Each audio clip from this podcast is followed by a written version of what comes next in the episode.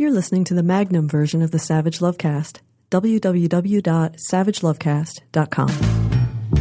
If you're stuck in a relationship quandary, or if you're looking for sexual harmony,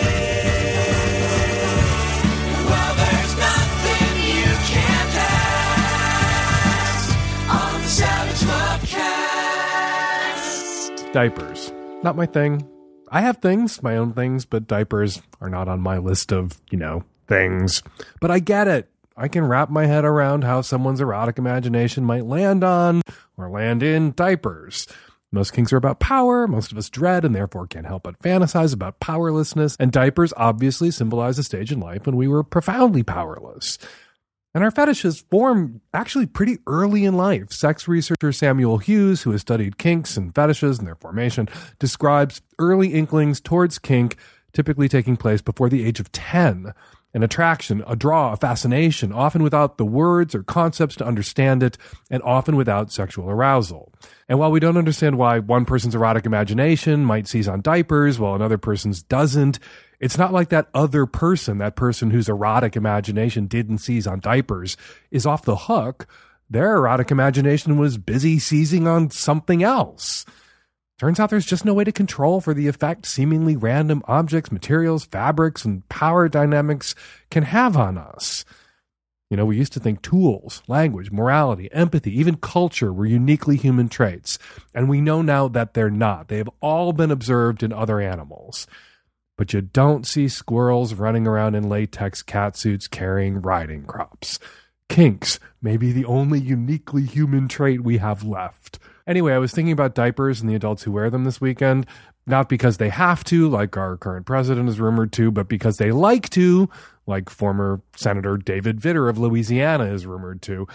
Because apparently, allegedly, a 29 year old man in New Orleans named Rory was using babysitting apps to hire home health care workers to look after his, quote, profoundly disabled 19 year old brother, Corey. Rory told the women he hired using this babysitting app that his developmentally challenged brother Corey would need to have his diapers changed.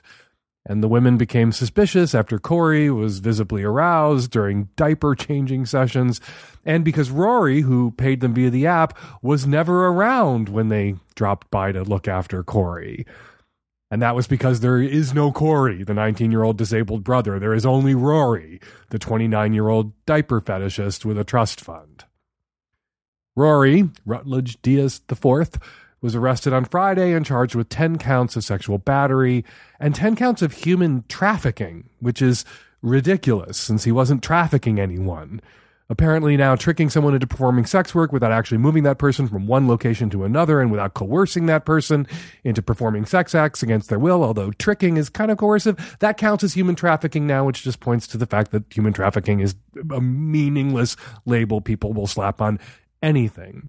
Anyway, the question a lot of people were asking and asking me, I got links from several listeners this weekend about the case was why didn't Rory just hire a sex worker?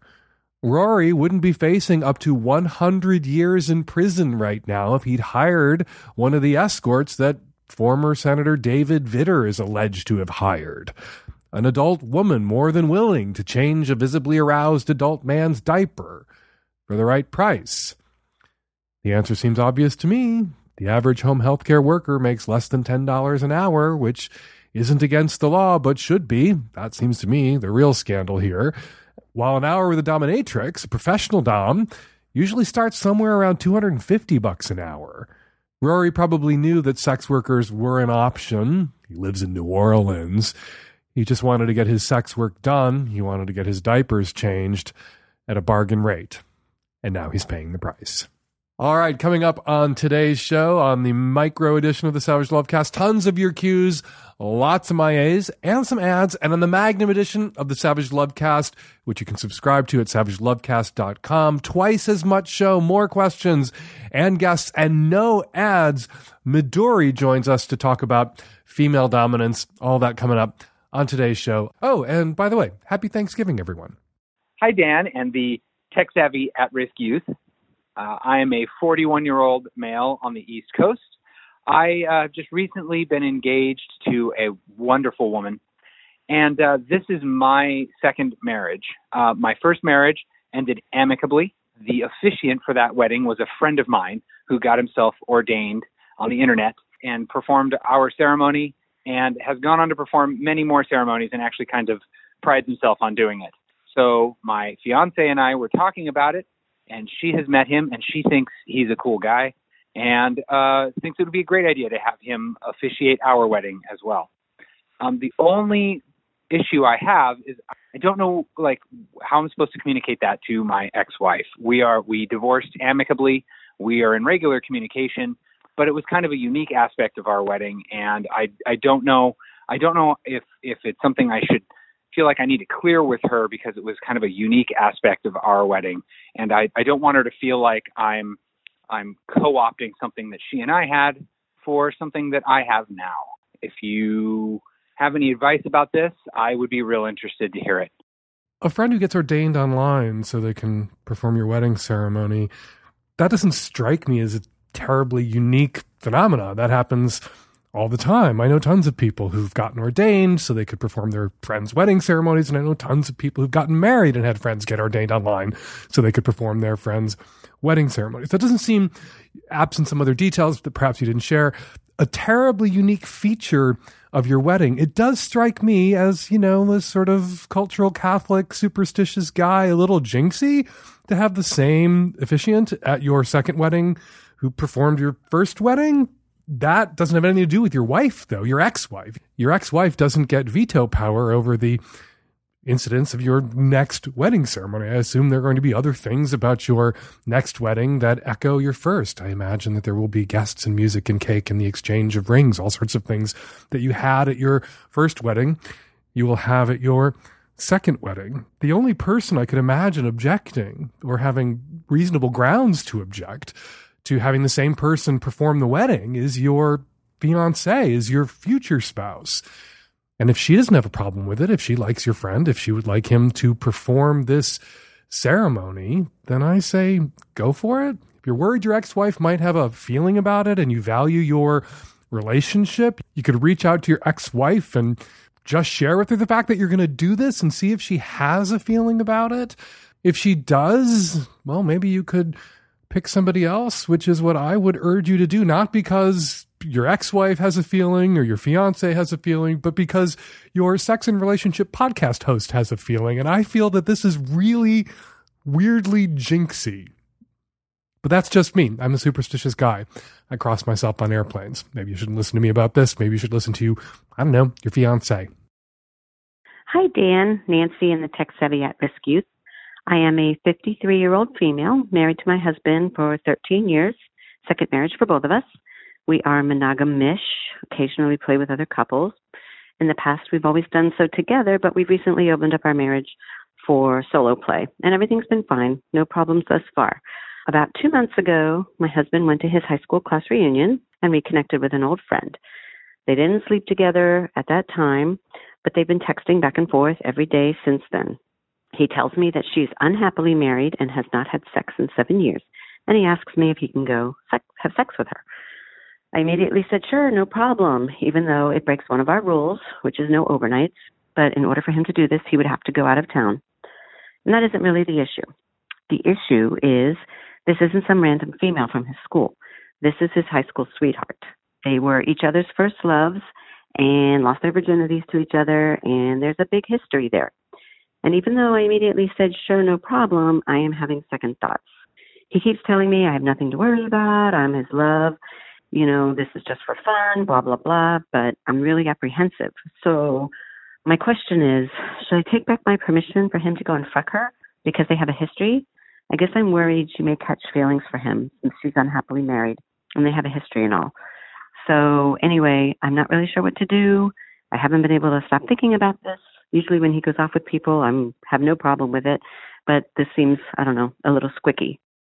My first reaction, literally the first thing I wrote down while listening to your call was, well, that would be a mitzvah allowing your husband to go have sex with this woman, to spend the night with this woman who's in a sexless marriage, and you sharing your husband with her and not breaking the rules because he didn't ask you for permission to break the rules. He asked you for a revision, at least in this case, of the rules, which was permission for that overnight. And you granted that permission. So there's no rule breaking here. You guys have already been through several stages of rule revision used to only play together. Now you sometimes get to play solo. That doesn't mean you're breaking your old rules. That means you revised the rules and you have new rules.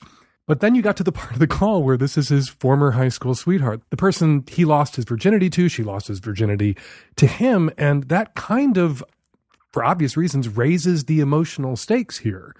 There are lots of stories out there on the internet, on news sites about people who reconnected with old high school or college sweethearts via Instagram or Twitter or Facebook, fucked those people, and then left their current spouses for those people. So I can understand why you're feeling a little conflicted about the permission that you were already granted.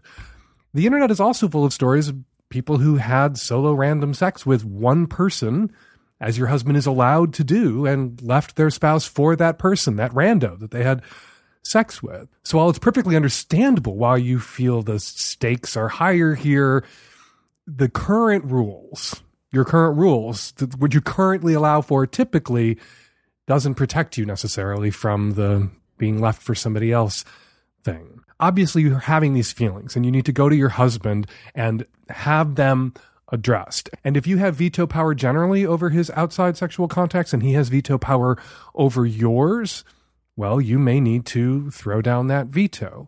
Or he may need to uh, explain more to you about this woman's situation. Perhaps there are details that would make you more comfortable with the granting of the mitzvah of allowing your husband to have sex with this woman who is in this sexless marriage and is unhappy. This woman that he does have this history with. And that history for you is a red flag and is problematic, and he needs to talk about it. He needs to address it with you.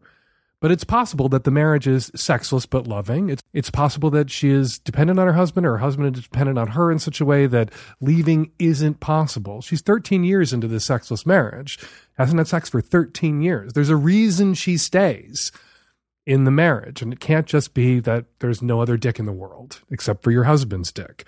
So perhaps being acquainted with the reasons that she stays would make you feel more comfortable about allowing your husband to spend one night with her and to reconnect with her this one time. Also, a thing that happens sometimes you hook up with somebody you hooked up with 10, 15, 20 years ago. Sometimes you hook up with somebody you hooked up with three months ago and you had a really strong connection. And when you hook up with them again, it's just not there anymore. But again, you know, lots of stories out there on the internet about people hooking up with old college or high school sweethearts and running off with them. That's not a graveyard we want to whistle past. But it's also not the only graveyard out there that we need to worry about. And you guys have managed to navigate your way around several very crowded graveyards the playing with other people solo, the opening the relationship up in the first place, which is a too great a risk for many couples to even contemplate, and the previous revisions to your rules. So, your feelings are rational. You are entitled to your feelings. Your husband has a responsibility to address them with you, to discuss them with you, and offer what he can to you to set you at ease, to address your concerns, to make you feel better and more secure allowing for this. And ultimately, if you don't feel better or more secure allowing for this, then you have, based on my understanding of the rules of your open relationship, you have an absolute right to throw down that veto. Hey, Dan, cis female here. I'm 30 years old, and I have a question about condoms. I personally find them very uncomfortable and almost painful, but I would like to keep sex safe for me and my partner. Um, is there anything that I can do to make them more comfortable? Is that possible? First things first, you should find out if you have a latex allergy. Talk to your doctor about whether you have a latex allergy. There's a blood test that a doctor can do to determine whether you have a latex allergy. If you don't have a latex allergy, you may just be sensitive to latex, in which case, using a lot more lube, if you're relying only on the very tiny bit of lube on the condom and your own natural lubrication, that may not be enough. So get a big bottle of lube, put it by the bed, and add more lube as needed. There's also the option of the female condom, putting the male condom on the penis and then the penis thrusting in and out of you during intercourse, particularly if you go for a very long time. that could contribute to the discomfort that you described, particularly if you aren't using more lube. And again, adding more lube might solve this problem. But if it doesn't, you might want to think about shifting to a female condom. Female condoms are made of polyurethane and the dick slides in and out of the condom. So if you have a latex sensitivity or latex allergy, female condom won't trigger that. And if it's the dick moving in and out with the condom on it that's, you know, causing this pain or discomfort, the dick moves in and out of the polyurethane female condom. It doesn't drag the condom back and forth across those sensitive areas. So, first things first, talk to a doctor, determine if you have a latex allergy. Second thing second, add a lot more lube. That doesn't work. Try a female condom for safety. Hi, Dan. I am a woman who's been in a relationship with another woman for five months she was separated and she's now in the middle of a divorce. My husband slash ex offered his sperm to us if we want to have kids question mark followed by he just wants to have more kids. And an air of nonchalance.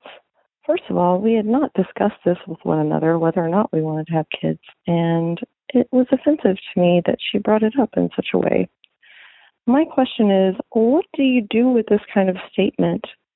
It feels like a violation to my body for her husband to be superimposing himself on our relationship and trying to spread his seed. What do you do with this? Please help.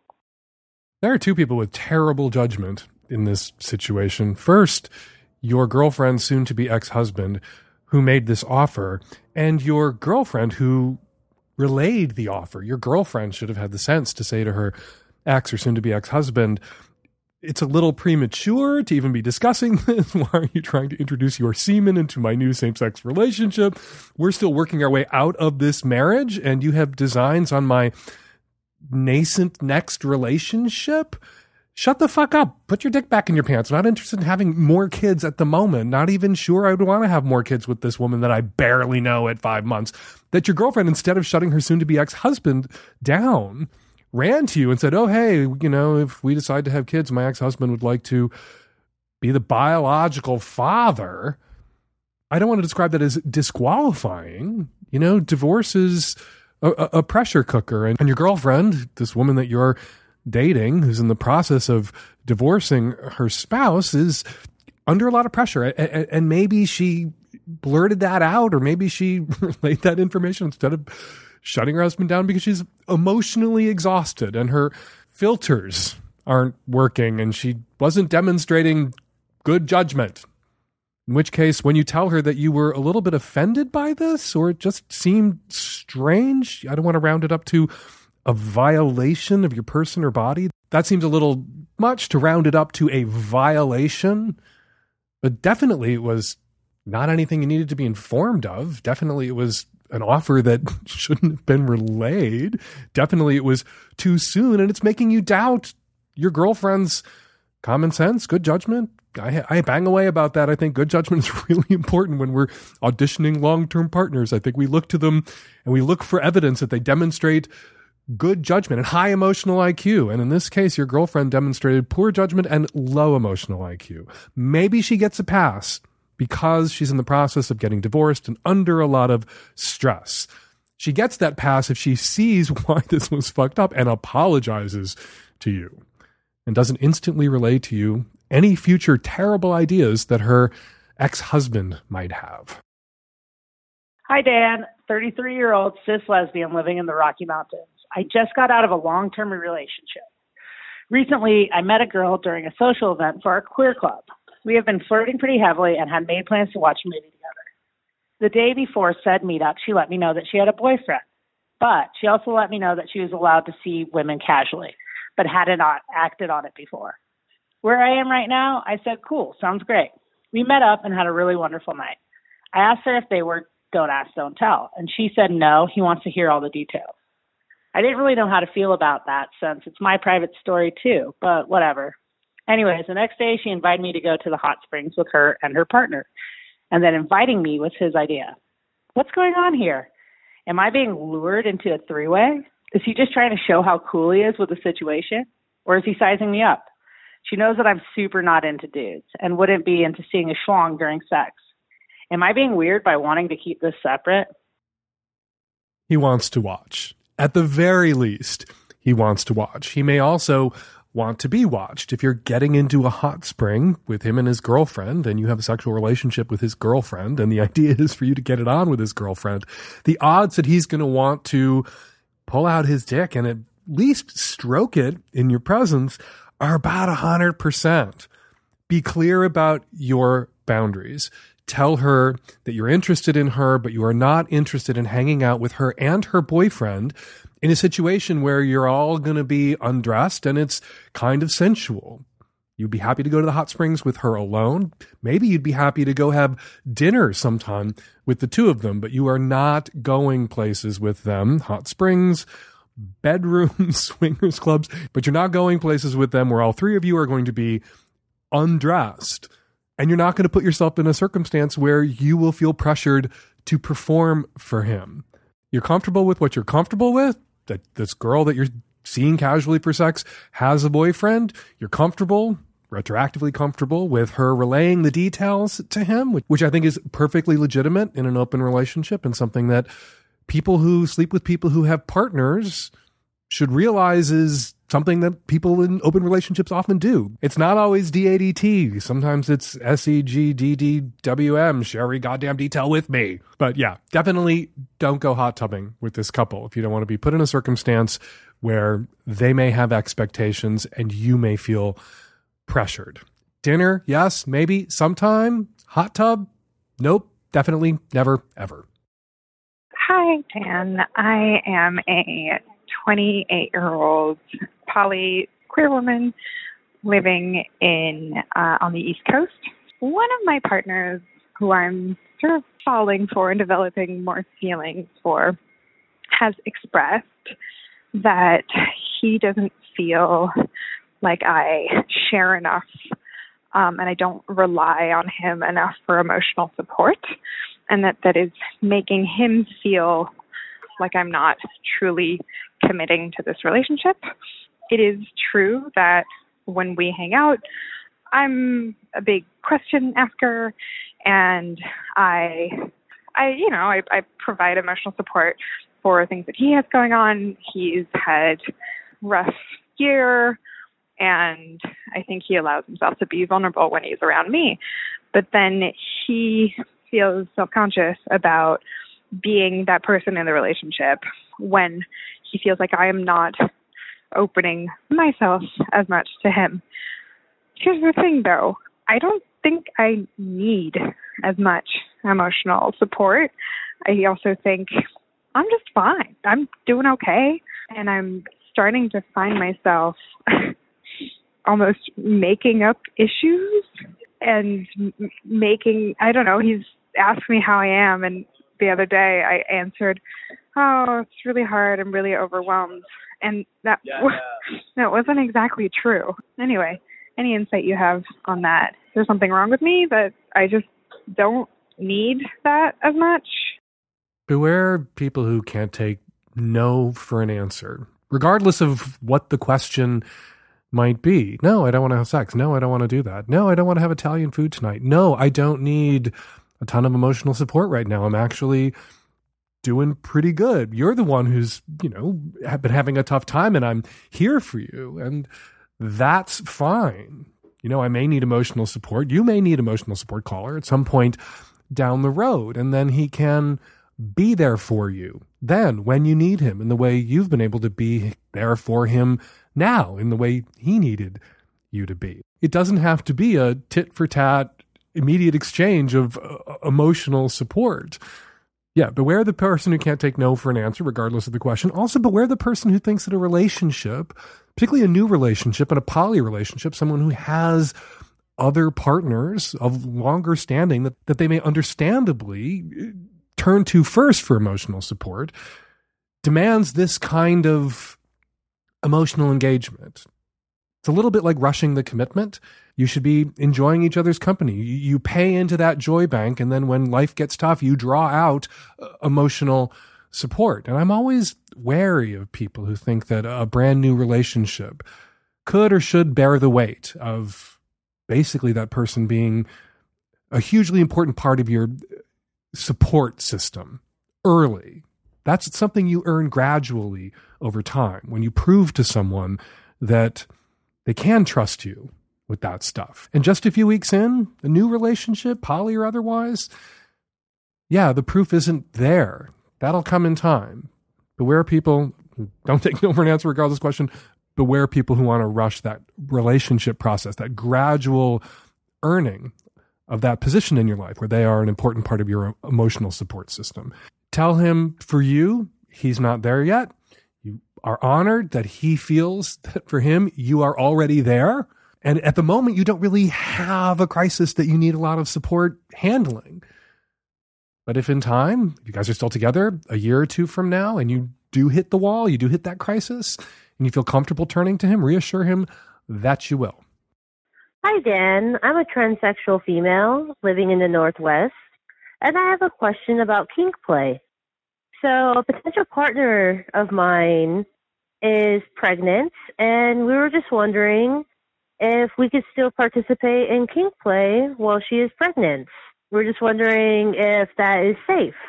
People can have sex when they're pregnant. People can have vanilla sex when they're pregnant. People can have kinky sex when they're pregnant. It blows to the abdomen were an important part of your kink practice and your kink connection, and I can't imagine that they were. There's not a lot of kink scenes you see out there anywhere that involve using a riding crop on someone's abdomen. Then you may have to put those on the back burner for now. No blows to the abdomen, no stress on the abdomen during the pregnancy.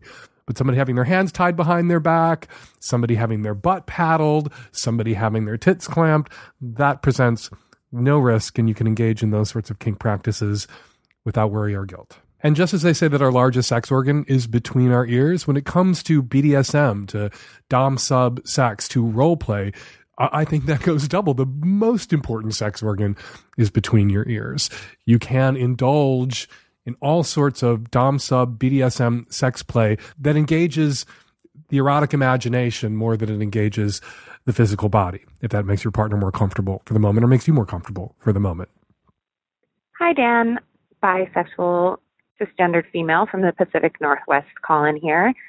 And I was just thinking back to my college days where I had a very sexy uh, lesbian encounter with one of my uh, classmates. We were at a private Christian school where drinking and uh, any sexual activity, let alone uh, gay sexual activity, was not allowed. um, but one night we had a couple of drinks, and she was staying the night and telling me all these sexy stories, and started masturbating next to me in bed. And so we ended up making out a little bit, and I fingered her for a little bit, but said it wasn't working for her and seemed kind of uncomfortable, and we stopped. The next day, uh, she was MIA from campus, and this was like the day of finals, so it was very weird that she wasn't there. And I called everywhere, and we had been great friends for the last year, and no one was telling me where she was or what was going on. Uh, and turns out she had reported that she was raped the night before. Long story short, I felt really hurt by the situation at the time, but now as an adult, almost 10 years later, I realized that a lot of the things that I heard her say, like she was drunk and that uh, she was uncomfortable and all these things, really sound like a lot of the rhetoric I've heard around the Me Too movement. And I am a victim of the Me Too movement as well. And so I feel suddenly that I maybe made her feel like she was raped, even though I didn't think that that was what was happening um, at the time, because I also was very naive and didn't um, know what I was doing. I'm curious if you think that I owe her an apology because I'm starting to feel like I maybe do because I didn't really ask her for consent before putting my fingers in her body and um I felt her tense up and yes we did stop but clearly based on her reaction the next day she felt very violated by that and I have never apologized. Should I dig up this old skeleton or should I leave it alone?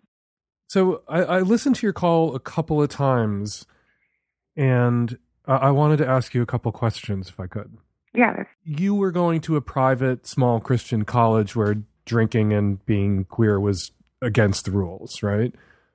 Yeah. And, and I assume, therefore, that you were the product of a, probably a Christian upbringing, Christian high school where there wasn't sex education.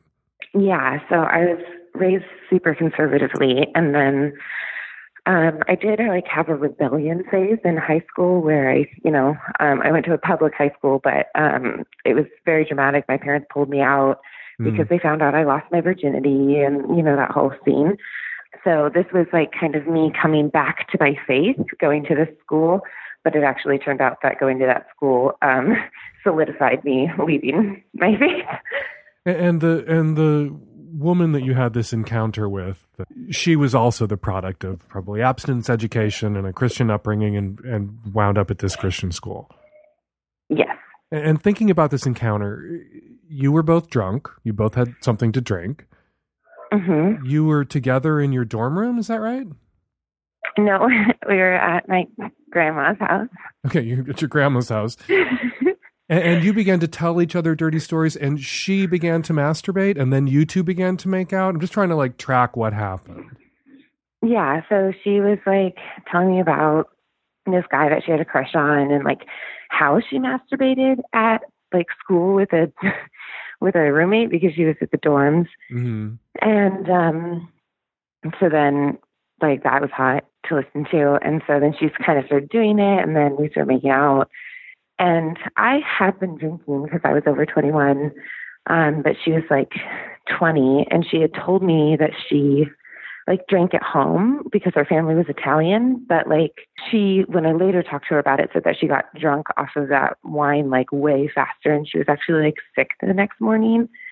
But like we only had like two glasses of wine. So I think I was a little bit more coherent than she was, but I didn't realize it at the time. And was she telling you at the time that she was drunk and uncomfortable? No, not at all. I got the sense that she was a little uncomfortable when I first started fingering her because she was like, "Oh, that's not how I do that," and I was like, "Oh, okay. Well, tell me if you don't like it." And then we did it for like a little bit, and then she was like, "Yeah, it's not working," and then I stopped. Okay, so I think you need to let yourself off the hook a little bit. Okay. You know, the, the odds that she struggled with biphobia or homophobia, considering her upbringing, and that you also struggle Mhm. with those same things, considering yours, uh, are pretty high. It would have been Mhm. wonderful if you had both had comprehensive sex educations that acknowledge the existence of queer people and queer sex and that really emphasize the importance of obtaining ongoing enthusiastic consent particularly as things Mhm. escalate to physical contact. You guys didn't get those kinds of sex educations. Yeah, not it sounds to me like you were having an encounter that escalated in the way you know people sexual encounters tend to escalate where you two were hanging out and then you were talking to each other and then you know she began to masturbate you two began to make out then you progressed to petting and fingering she expressed discomfort and it wasn't working and you stopped right Yeah. that sounds like you guys hit a wall. That doesn't sound like you sexually assaulted someone. Ideally, the discomfort, the unpleasantness for her could have been avoided, and your guilt mm-hmm. could have been avoided had like verbal consent been at had you known had you been educated to obtain v- verbal consent what happened for her the next day as a queer person sounds to me like the kind of freak out a lot of people have who are closeted or conflicted about their same-sex desires after their first same-sex encounter Yeah. she didn't want to see you ever again and she disappeared herself and you know that she reported that she had been raped but there were no consequences for you she didn't report that you had raped her Well, she told she told the school, and I got kicked out.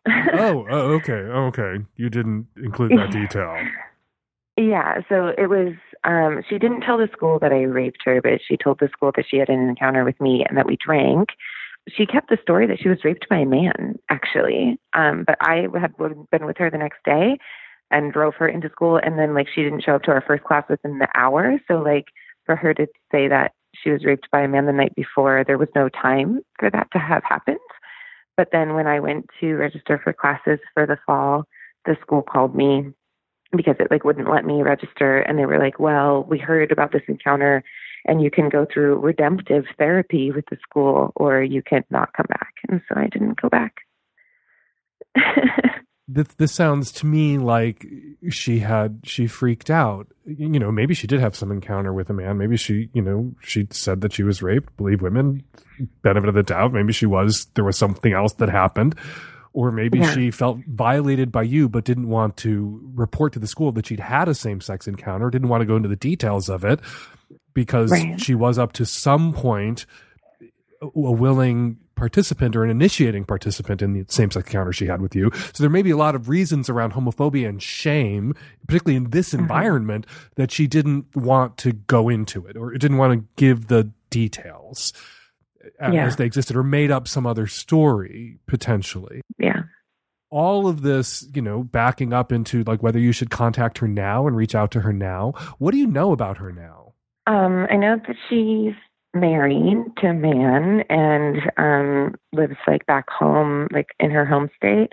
But that's literally all I know about her. I don't know like religiously or anything if there's something there. I just like I don't know, I think about like I've had I've been sexually assaulted and um I just know like how fucking awful that was and I think about if I made her feel that way, like how shitty that would be. Like I don't want her to think that like I Mm-hmm. like had like malintent towards her in that experience, you know. How would you feel if someone who had sexually assaulted you reached out to you to apologize?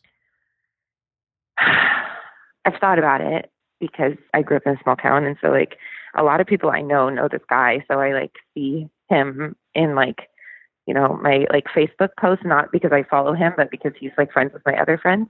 Mm-hmm. And um I don't know, there's a part of me that just like wants him to admit it because I- don't think that he would. Um, but like yeah, I guess it kind of would bring up a lot of really intense shit if he tried to talk to me. But would it be healing? Would it be if he came to you and said, "I want to take responsibility for this thing that I did, and I'm terribly sorry, and I try to do better now, and I'm conscious now of things I wasn't conscious of then, and I feel terrible." Would that be a helpful thing for you to hear? I think that would be helpful for me to hear just because like I've gone to a ton of fucking therapy for that and like I've moved on Mm-hmm. like in my life, but like to believe that like people understand the impact that they have and on other people in this world, especially in relation to that and in the world we live in with like me too, it would just I think it would be like profoundly healing to know that he cared and like grew.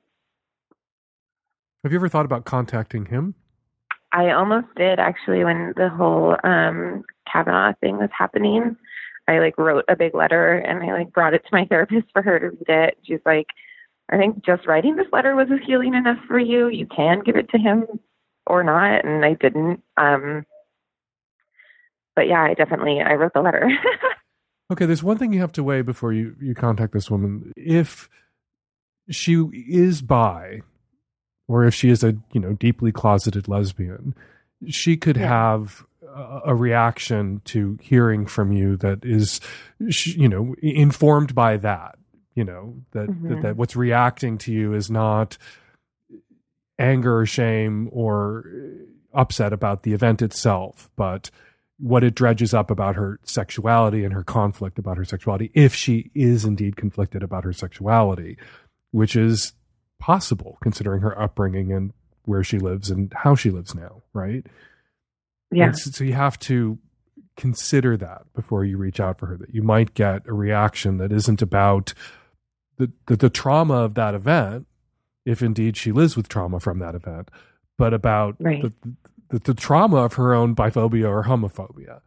And, and, and Right. the closet that she may live in, and you know, hearing from you may make her feel threatened, may make her, you know, feel outed, if o- only to herself Right. depending on how deeply she's attempted to bury this. So, Mhm. you know, my advice to you would be if this is only for you, only to make you feel better, I wouldn't Mhm. reach out to her Right. because the risks for her, if this is, you know, i- i- if your motives are you want, if, if she feels terrible about this, to make her feel better too, or primarily, or that's your top concern, your chief concern, Yeah. the closet has to be considered and, and the reaction that people can have when you know they are deeply closeted to hearing from someone who knows a truth about them that they live in denial of or have attempted to bury or to or don't want to think about that that can Mhm. inflict its own kind of trauma Right. Yeah, she's like settled in her life, you know, like married and stuff. So like bringing this up could definitely like trudge up some stuff maybe. and so if it's if it's for you to make you feel better don't Yeah. if you think you know based on the fact that you still have some like two degrees of separation or one degree of separation contact with her 'cause she's still like embedded in your hometown right Yeah. Yeah, we still have like overlapping friends from from going to college, but like I don't have to see her, talk to her. yeah you have to use your best judgment Yeah, I think that maybe I think about it more than she does just because like I feel like I maybe like inflicted something on her, but like if she's not even traumatized from it, like I mean she has trauma from like her upbringing and all of that, but maybe not necessarily from the dating. I want to let you off the hook a little bit. Yes, everyone should obtain verbal and enthusiastic and ongoing consent during a sexual encounter. That is something that more people are aware of now than we were aware of a decade ago. Yeah, and for sure that this has been a long time ago too. And, and what you describe, hanging out, talking to each other, you know, beginning to masturbate, which she initiated, making out, and then petting and digital pen. That's the kind of like what people used to think of as a, sort of a, the natural flow of a, a, a first time sexual encounter. Yeah, And so, for sure. you know, ideally there would be verbal consent. You did it the way people did it then, and the way many people still do it now.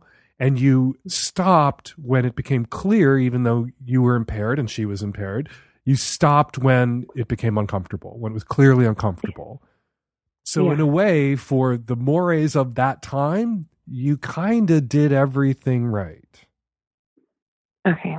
but we now know that you know the, the mores of that time weren't ideal and a lot of people wound up getting hurt because the natural progression so called i'm doing little air quotes you know the natural uh, progression of a sexual encounter sometimes swept a person along and got them to a point where they were uncomfortable and if they'd had a moment to opt in or opt out if they'd been asked they would have opted out they would have opted out before they felt violated which is Right. why verbal ongoing enthusiastic consent is so important as we now emphasize Yeah, definitely. that's better than things sort of unfolding spontaneously or just letting it happen. No, no, no, no, no.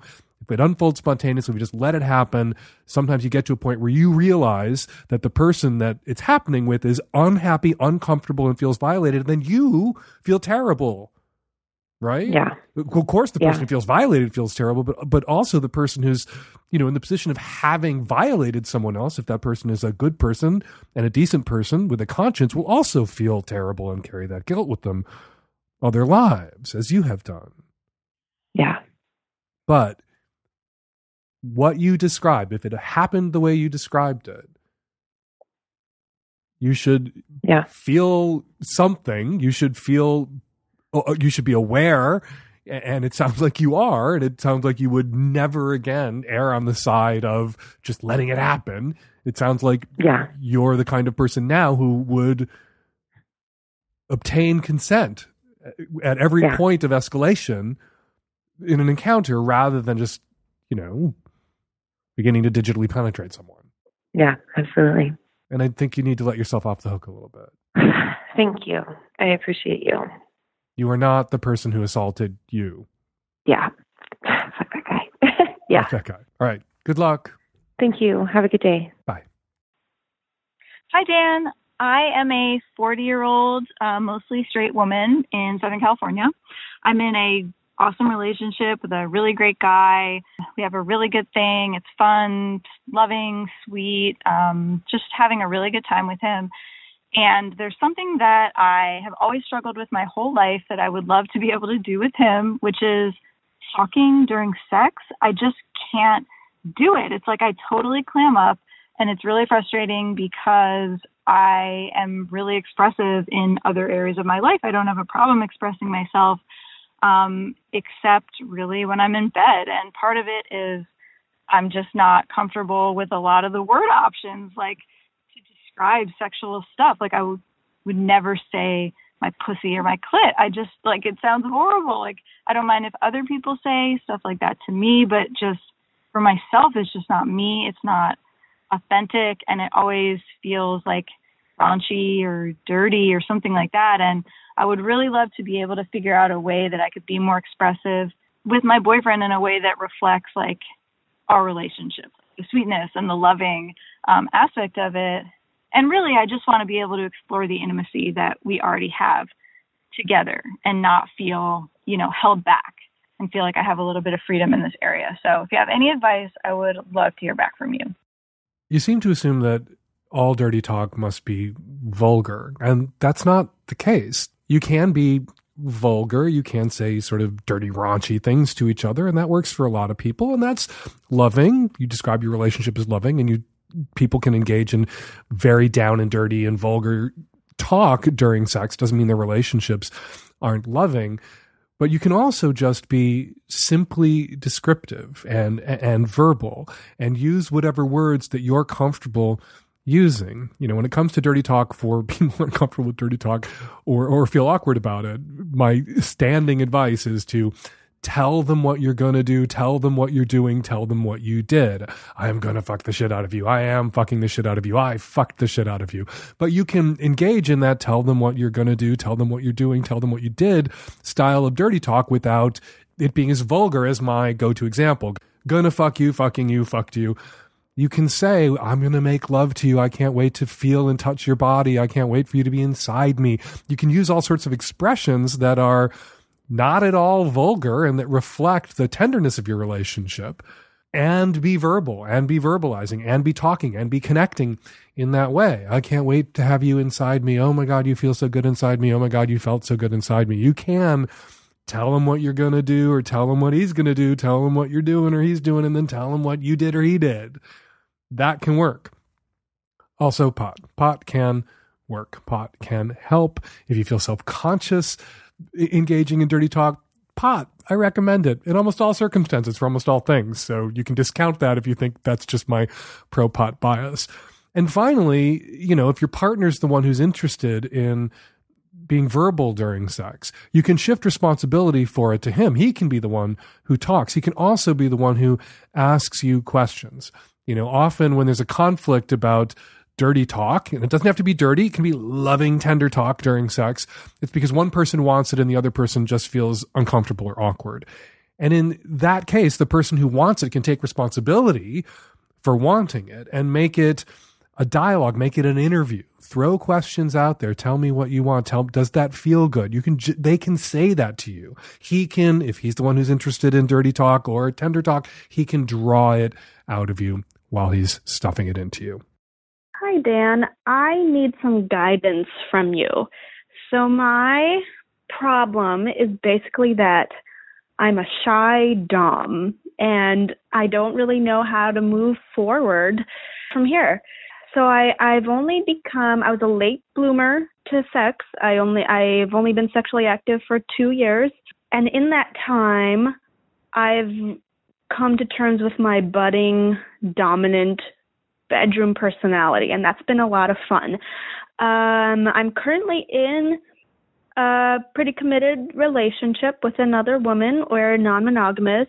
She and I have explored kink, and that's been really fun. She's really encouraging of my sort of self exploration. I'm wondering how I can just step this up a notch. Sleeping with multiple people, with other people, is really important to me because it's really important for me to sort of make up for some of the time that I lost growing up because of a religious upbringing. So I really want to take advantage of my freedom and explore as much as I can and have a lot of fun. Um, but but I'm I'm just shy about it. Uh, another complicating factor is that I have uh, vulvodynia, which is a medical condition that can cause that causes me a lot of pain uh, with certain kinds of sex acts. So bringing another person into the mix just kind of feels a little bit scary right now. I haven't had a secondary sex partner for almost a year at this point. I've just been with my primary partner, but I really want to continue sleeping with other people. I really want to continue learning how to be more dominant in a skillful way. Um, I would love to have another Dom show me the ropes, so to speak, but how do I go about finding somebody who can help me? Um, I just feel like as a Dom, there's a pressure to or an expectation to be confident and sort of like you know what you're doing. Uh, but I have a lot of questions and I'm not very confident yet, and I would like to be. Joining me by phone to help tackle this question, Midori leads the Forte Femme Women's Dominance Intensive. She founded Rope Dojo in 2002 and wrote the first English language instruction book on Shibari. Hey, Midori, thank you for jumping on the phone. It's been too long since we've had you on. Hey, it's great to be back. And hi, everyone. So, this uh, woman is interested in uh, you know, exploring her sexuality and she's a dominant, but she doesn't have much experience or confidence and is worried that if she goes into an encounter with a new partner where she's supposed to be the, the dominant, that the expectation is that she will, you know, be completely confident and completely skilled and know what she's doing. How does she address that? What does she do? Okay, so there is this myth out there that you know if you're if you're engaging in dominance that you are, you should be all knowing and like have all the toys and all the knowledge and all the secret rooms and and be independently wealthy and whatever the hell. Um, the have all the helicopters. That, right, absolutely. Um, I wish because if that were the case, I'd be helicoptering to you right now. Um, but yeah, and that's a myth, obviously, and it's a lovely fantasy. Now, here's the one thing she is an absolute expert at that no one else is, is that she is an expert in herself. She is an expert in herself, and that's the that's the one thing that we don't often think about. We are an expert in our own selves, and if we take a moment to pay attention, we are an expert in what feels good and what doesn't feel good and what feels a little scary but exciting. Mm-hmm. My advice to people who are newly exploring their dominance is be enthusiastically open about their enthusiasm and ignorance. In other words, okay, so if I were if I were to play with you, I would say, "Oh my God, I really, really, really, really want to um, dominate you and I'm excited about that. And I don't know what the hell I'm doing, and I am going to explore this with you. And I could make mistakes, but you got to tell me if something's not working. So, enthusiastic want of dominance and diving into it and being completely open with, I don't know what I'm doing, but here we go. Yippee! And then, you know, if you don't know what you're doing, you want to, you know, baby steps. You don't want to do varsity level Absolutely. kink or BDSM play. You don't want to do suspension bondage the first time you attempt bondage. You want to do the simpler stuff and, and, and work Mm, your way yeah, up And, and, and gain experience as you go. But dominance can be very simple. Dominance doesn't have to involve a lot of Absolutely. props and costumes. It just, In fact, dominance, yeah, dominance can involve taking your regular good sex, whatever your regular good sex is, and instead of phrasing a request, phrase it as a demand or phrase it as a command. So let's say your regular good sex, the one that you don't consider kinky, right, involves going down on your partner. Honey, would you go down on me? Lovely. All right. Now you say instead, honey, you will go down on me. Now we have dominance. simple. Yeah. And then you add blindfold. Blindfolds i think are very important for inexperienced doms who aren't Oh my God, attempting anything anything they aren't skilled at who aren't like trying to do suspension bondage who aren't trying to you know sound somebody without ever having you know been trained by somebody who knows what they're doing or fist somebody without you know being Mhm. trained by somebody who knows what they're doing but a blindfold on a sub you know if you're fumbling with you know the simple ropes that you're using or the simple restraints that you're using if you're having a moment where you're just like trying to untangle something and you feel like you look Mhm. ridiculous the sub not to be able to see you at that moment can really help sustain for the sub the you know the scene and for you your your the sense of the confidence of the sub in you oh, And often it's that Absolutely. which undermines a dom's confidence. Is that you know the sense the sub is looking at me and thinking, "Oh my god, they don't know what they're doing." When you're just having a Mhm. moment of you know physics, like a rope is tangled and it takes a second to untangle it. That's not about ignorance or incompetence. That's just about physical things Logistics. world, right? Logistics. Yeah, it's just logistics. Blindfold, know, one of my favorite advice, along with you are an expert of yourself and enthusiasm, is that, you know, blindfold is your best friend. It gives you a moment to take a breath and and look around and have the befuddled face. Yeah, the blindfold also makes a regular kiss into a moment of anticipation. Yeah, blindfold allows uh, also the person receiving it, the person who's submitting, an opportunity to sink into their fantasy instead of being self conscious. Mm-hmm. Blindfold's great. Blindfolds are great. Now, now tell us about Forte Femme. That's a, a weekend intensive that you've run for many years for women who want to explore dominance. You know, for women Yes. who are in the same position this woman is in. She wants to grow into Mhm. her, you know, the, the dominance that speaks to her sexually, her, her, not her dominant persona, but, you know, the fact that she is a dominant sexually. And, and there's a Oh, lot of women out there who I think come to that later in life because female sexuality is so repressed. It often seems, you know, generalizations about men and women, generalizations about billions of people. Uh, there will be hundreds of millions of exceptions, but it often seems that women come to a realization of their kinks later in life than men do. Uh, and women often, you know, kind of have to play a, a, a catch up, you know, or, or, or go somewhere where they're sort of encouraged to really own their sexual desires. And that's what happens at Forte Femme.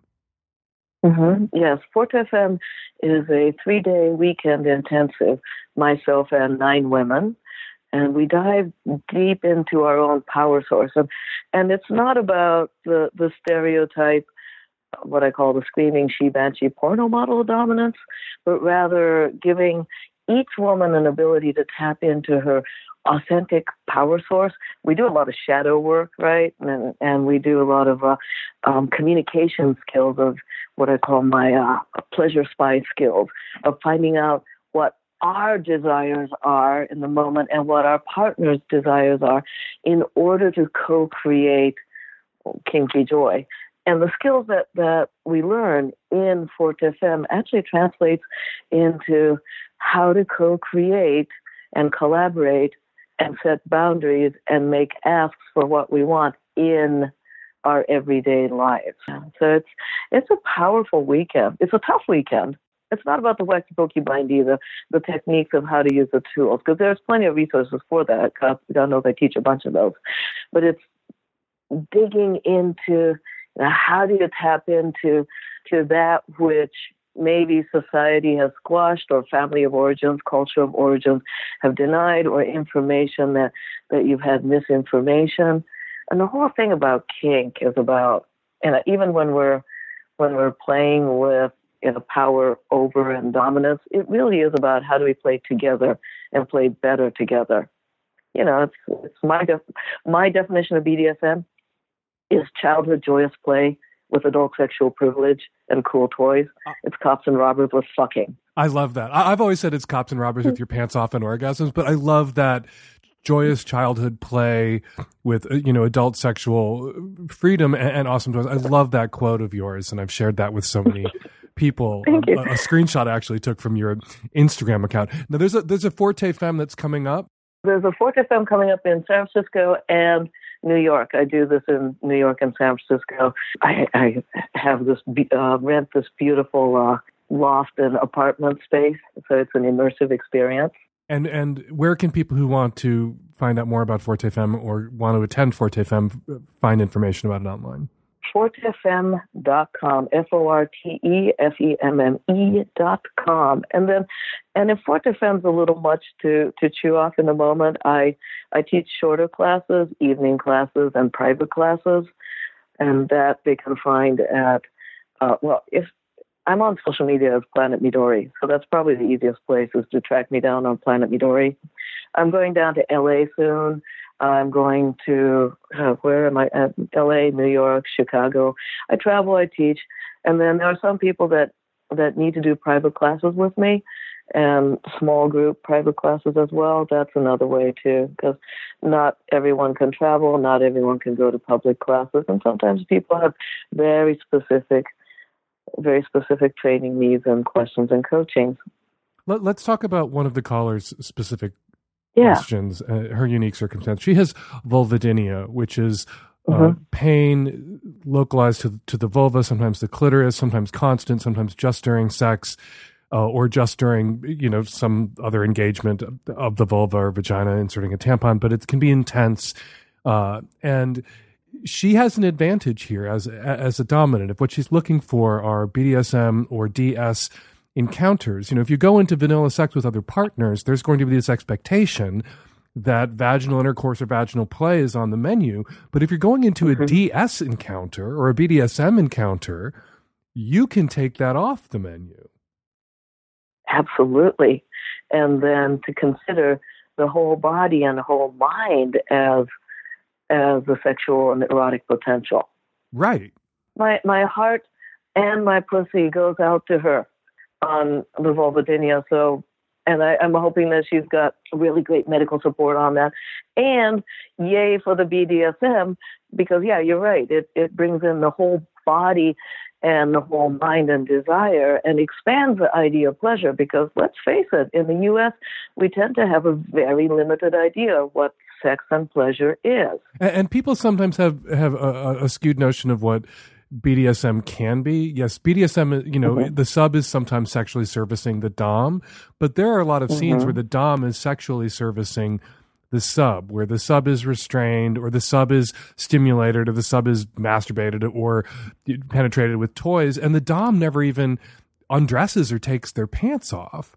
And so the Dom's genitals don't necessarily, in a really successful, really hot, really satisfying BDSM scene for the sub, the Dom's genitals don't necessarily have to even make an appearance. So for the caller, if you have vulvodynia and, you know, uh, any sort of play that engages your vulva or vagina is tricky for you and you want to reserve that for your primary partner who understands, you can do that and still have other encounters, BDSM encounters with other partners and successful ones. Absolutely, and not to mention um, exploring exploring other parts of her body as a sexual potential. I, my God, a fantastic back scratching, I, great stuff with the nipples. I mean, there are there's like really neat neat things that can be done with the body. I mean, I know uh, um, one of my students who loves to have her hair brushed as service while while her boy is in chastity. And for her, that's luxury and skin stimulation and attention. And for her guy, it's service and frustration. And like that's DS. And yeah, that's that's like one snapshot of what it could look like. I'm always telling people that where they get into trouble is, you know, when they are, are worried that someone might think they're inept or inexperienced and they go Mhm. into a sexual encounter fronting or pretending that they know more than they do or they're more experienced than they are because they want to avoid the awkwardness of being perceived to be inexperienced. You guarantee awkwardness then because the person's going to pick up on the fact that you're faking or pretending or that you don't know what you're doing and and lying to them. And it's much better just to admit it. Like i'm a little like i'm little inexperienced and let's like do this together. And it's really important i think for a dom to be you know upfront about being inexperienced and you know knowing what you do know and not knowing what you don't and and being honest about it. As it's often the case that it's you know there are more submissives out there than doms. There are a lot of people out there who are growing into dominance who are who are you know um, being the dominant in the relationship to meet the needs of their partner who's you know wanting to explore being a sub. What would your advice be for that sub who's you know growing someone into dominance or whose partner is what, what's the best way for the sub to not engineer a dominant partner out of a vanilla partner but to bring the dominance out in a partner who really wants to go there for them One, patience. If this per- if the person who's submitting has let's say 15 different things, no, 50 different things that want to happen in a scene, do not list all of those 50s at once, ever, because that's intimidating and terrifying and diminishing. And boy, it can really uh, enhance the sense of inadequacy. Instead, listen to their fantasies. Ask about, hey, have you ever had a naughty fantasy? I'd love to help you make it happen around how you want it. Put the other person in the center and tiny little baby steps. And when things don't quite go the way that the person who's dominating wants to, then then just just be kind and and keep it in the spirit of experimentation. It's all an experiment. It's play. Yeah. Midori, thank you so much. Hey, you're welcome. I'm I'm glad to talk to you guys again. Learn more about Forte Femme at fortefemme.com. And you can find Midori on social media on all the platforms at Planet Midori. Thank you again, Midori. It's always a pleasure chatting with you. Thanks. Hi, Dan. Nancy and the Tech Savvy At Risk Youth. I'm a 29 year old female, cis female from Melbourne, Australia, bisexual, and I have an a inquiry about you know your experience of like multiple people in a relationship. I'm not strictly poly, although I have dated poly people. Um, I was kind of screwed over by someone who wanted to be monogamous with me last year, um, who like dumped me unceremoniously and it kind of put me off the whole thing. So I didn't date for a while and then I met these two guys and I started dating them simultaneously because, you know, why not? They were both cute. And I knew for sure I didn't want to make any decisions about them for like at least three to six months. You know, I thought like they would turn out to be assholes or something. Anyway, it's been six months and they're both so fucking beautiful and I love them so much and I want to keep dating them. Um, but their problem is, is they're both monogamous and one of them is not seeing anyone else. He's 37. I'm his first relationship after a divorce. And he's so great. But the other one's 25. He has been sleeping with other people, but I've always been his kind of primary romantic partner since we started dating six months ago. They know about each other. It's been consensual completely since the beginning. Um, when I'm with one of them, I don't you know, I'm like my 100% focus is on them and the other one respects that. But it's getting harder. It's getting more challenging to continue doing this. And I'm worried that something's going to crack. Anyway, it's not really a throuple because they don't really know each other. They've never met. And I, I can't really talk to this about anybody else. Like nobody, none of my monogamous friends understand this. Even my poly friends don't get like the limitation on it. It's basically like I'm in two simultaneous monogamous relationships. Anyway, I just want to know if you've heard of something like this before. Is there any chance that this can work? And like, do you have any advice about it? Or is it something that I'm just, I'm just being greedy and trying to make this work is a problem? It's worth noting that neither of them are in a place to get more serious with me. And yet the idea is there that at some point I'm going to choose and somebody's heart will be broken. So I'm curious to hear what you think. Um, any advice is really, would be really helpful. You describe both the men that you're currently seeing as monogamous, except that they're obviously not monogamous. The 37 year old is only dating you, but he knows that you are also dating someone else, that you're in a relationship with someone else. So this person you describe as monogamous is in a poly relationship of his own free will. And the 25 year old you're dating is dating other people and seriously dating you, which is an odd thing for someone who describes themselves as monogamous to be doing. What they would like, or perhaps what they mean when they describe themselves as monogamous, is that they ultimately picture themselves in a committed monogamous relationship, in a couple that's exclusive, that that's their long term goal. But at the moment, they are not in monogamous relationships. So they are not being monogamous. And it may be possible that in the future they may come around, that they may decide that this poly relationship that they're in works for them, and perhaps polyamory works for them you know, we have monogamy as the default assumption, as a default want, really beaten into our heads. And sometimes we have to sort of stumble into a non monogamous relationship and, and, be in that relationship for a while before we realize that perhaps monogamy wasn't a choice we made, but a choice that was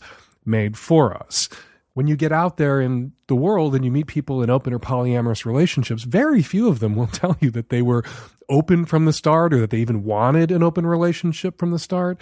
There's really a kind of false consciousness around monogamy. It's what everyone is expected to want. It's what everyone is told that good people want. We like to think of ourselves as good people. And so we embrace monogamy as a concept and monogamy as a goal, even if we aren't being monogamous currently. And at some point, some of us realize, oh, you know, what we're doing right now, the choices we're making right now are our choices. And we don't have to pay allegiance to the expected choice, to the culturally dominant endorsed choice, monogamy, to be good people, or to have good and decent relationships. So I would, if I were you, allow this to continue to play out. You're stressing yourself out right now about something that could happen in the future. At some point in the future, one or the other of both of your partners may issue an ultimatum that you have to pick, that they're ready for a monogamous commitment, which your 37 year old boyfriend who's getting out of a serious relationship or just recently did isn't asking for now, and your 25 year old boyfriend isn't asking for now. In the end, it's possible that neither of them will ask you to make that choice. It's possible both of them will realize that what you're doing now, what all three of you are doing together now, the poly V triad relationship that you're all in now, works for them. So stop stressing out about something that might happen in the future. And you're making an assumption that this will ultimately be your decision to make. These relationships are just six months each. Relationships run their course your 25 year old boyfriend who is sleeping with and dating casually other people may meet someone and decide that they want to be in a monogamous relationship with that other person and absent themselves from your life. And then this choice won't be one that you have to make. It won't be a trigger that you have to pull. It could wind up being made for you. So stop stressing out about something that might not happen and stop uh, assuming that you're in complete control here. And this is ultimately a situation where you're going to have to break a heart. It might not play out that way. So, what would I do? Um, in my situation, I am interested in the BDSM lifestyle and even about bisexuality. But my parents, my whole family, the rest of my family is very religious. I don't want to bring it up to them, and I know that they wouldn't approve. I have different devices that they've put on my computer and phone to keep me from watching pornography or talking to people about these kinds of things. So, what can I do to fix the situation? And how would you suggest that somebody uh, get into these types of lifestyles? Kink sites like FetLife, like Recon, dating apps. These are how people find their way into the BDSM community. This is how people find their way into kink communities. This is how people, particularly people interested in same sex relationships these days, overwhelmingly find partners, whether they're partners for a couple hours or partners for life. Most same sex couplings start online. So the first thing that you're going to have to do before you can find your way into BDSM communities or find same-sex partners to explore with is get the fuck out of your parents' house. Get out from under your parents' control. Get your own phone. Pay for your own phone. Get your own computer that doesn't have these filters on it. You don't mention your age. That would have been helpful information. If you're 17 or 18 years old and still in high school and still living at home, well, it may be some time before you can explore these desires. Once you get to college, once you have some freedom or you graduate from high school and get a job and move the fuck out of your controlling religious parents' house, you'll have more latitude, more control over your own life. All that said, you know, there was a time before the internet and there were still kinky people interested in BDSM. And there were still guys out there who were bisexual and interested in exploring that with other guys, gay or bi, and they managed to find each other, whether or not they had religious parents at home and without access to computers. So look around, go to a public library and see if there isn't a kink organization in your city. See if there isn't a thing called a munch in your city or nearby that you can attend and you may be able to find your way into a, a, kink space, maybe able to find your way to a kink party or meet some other people who are kinky without having to violate the sanctity of your parents' computer or use your phone like an adult might use their phone. But the real solution here is independence. You need to get out of your parents' house and you need to get your own computer, your own phone, and you need to pay for them yourself so you can have the freedom to explore online and find partners online, which again is how most kinky people and most queer people find their way in to the kink situations and the sex situations that they want to find their way into. Good luck. Hi, Dan. I'm getting married next year, and Currently, it is supposed to be a very small wedding, under 100 people, preferably under 80. And I'm having some issues with guest list. I'm having some issues with my future mother-in-law. She is inviting people even she doesn't like. Has made it very clear that these people on her list are problematic for her, but she wants to invite them to, you know, quelch any possible conflict that might arise.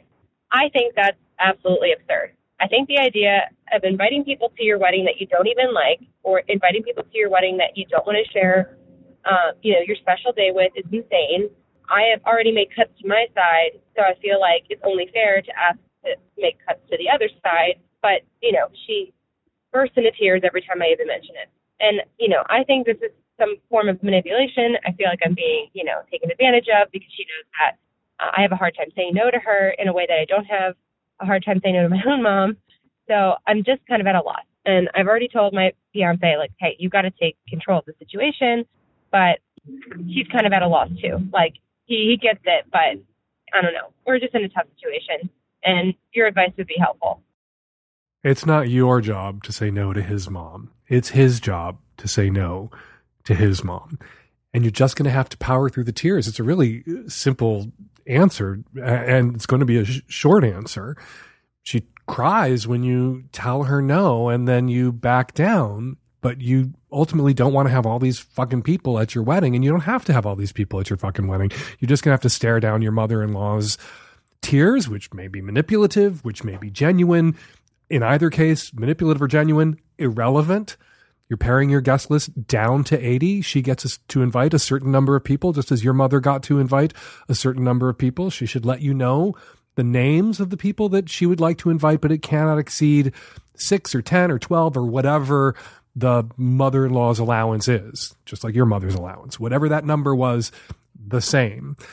And if she cries and cries and cries, well, she cries and cries and cries and cries. Eventually, she will be so dehydrated she drops dead, problem solved, or she will stop crying. But you're just going to have to power through the tears. All right, before we get to your response calls, let's read some of your Savage Lovecast tweets. When Frugalish Physician asked Twitter what people were loving right now, Canadian KMD responded, I've recently got back into listening to the Savage Lovecast after several years. Dan Savage's columns were what turned this minister's kid into a sex positive, reproductive health focused adult. So it's been fun listening to the podcast again. Hey, Kay, welcome back. Glad to have you listening again. Tiana the Cupcake tweets, I'm literally coming out of Twitter retirement to tell at fake Dan Savage that he's been continuously messing up by calling it twatful thinking. Clitful thinking, Dan. Clitful thinking. Hashtag Savage Lovecast. I guess clitful thinking is a better companion to the original, which was dickful thinking, which is of course riffing on wishful thinking. I should stick with the eh sound. Clitful, dickful, wishful. You're right, Tiana the Cupcake, and I will try to remember that it is clitful thinking from here on out. Finally, Lauren Robin tweets, Oh, yeah, I've seen two mommies host a gender reveal party for their son. So it does happen. There are same sex couples out there. Apparently, at least one that one Lovecast listener knows of who've had a gender reveal party for their kid. Ew, yuck. Same sex couples, please don't do that. Opposite sex couples, please don't do that. All right. If you want me to read your tweet on an upcoming episode of Savage Lovecast, be sure to use the hashtag Savage Lovecast. And now your response calls. Hi, Dan. I'm a Kinkster. I also work in a juvenile court and calling about the uh, the person whose friend had entered a 24/7 dom sub relationship in front of the children, and then the guy who had a history of violence was hurting the animals in front of the children and you said if you think that he will progress from hurting the animals to hurting the children, you should call Child Protective Services. Hurting animals in front of children is emotional abuse, is hurting the children. Anyone who's a mandatory reporter absolutely should call Child Welfare about this couple right now. And frankly, in my opinion, we are all mandatory reporters. Some of us are that mandatory is a legal mandatory. For the rest of us, it's a moral mandatory. The friend absolutely should be calling child welfare immediately. This is a response to the caller in episode 682 who was trying to figure out when to ask that girl on a date. Caller, it sounds like you and I are both very similar. We're both 26 and we're both very apprehensive about asking people out, even if it seems like some of the signs are there. Now, I have managed to ask a couple people out, and the thing I remember about each time is before they even answered, I felt this absolute sense of relief that I just finally put it out there. My feelings were no longer just bottled up inside me. Even though I've been turned down each time, I came away from each interaction feeling that relief and feeling better because I had a, a, more solid idea of the relationship between me and that person and what boundaries were there, what boundaries I had to respect. Good luck. Um, try not to catastrophize your feelings. You will deal with them if they come. Hi, I'm calling in response to episode 682 about sex and long term relationships my husband and I have been having sometimes good and sometimes great sex for about 43 years. And our tips for having good sex over the long term are constant flirting and erotic play and making it part of our general interaction each day, which doesn't need to necessarily lead to sex right then. Also, recognize that your bodies will change, so sex will change, and that's okay. And we're going to leave it there. 206 302 2064 is the number here at the Savage Lovecast. If you'd like to record a question or a comment for a future show, you can give us a buzz at 206 302 2064. You can also use your phone to pre record using the voice memo app and then email that to us at voicemail at savagelovecast.com. We actually prefer those emailed voice memo apps because the sound quality is better. This holiday season, don't get your loved ones stuffing things. Get them me. Give them me. Give the gift of the Savage Lovecast Magnum Edition, which people really love, by going to www.savagelovecast.com. When you click the gift button, they will get it right away. So if you want them to receive it on Christmas Day, just do it first thing on Christmas morning. Follow me on Twitter at Fake Dan Savage. Follow Midori on Twitter and on Instagram and every other platform at Planet Midori. The Savage Lovecast is produced every week by Nancy Hartunian and me and the tech savvy at risk youth. And Nancy We'll all be back at you next week for another installment of the Savage Lovecast. Thanks for downloading and have a happy Thanksgiving.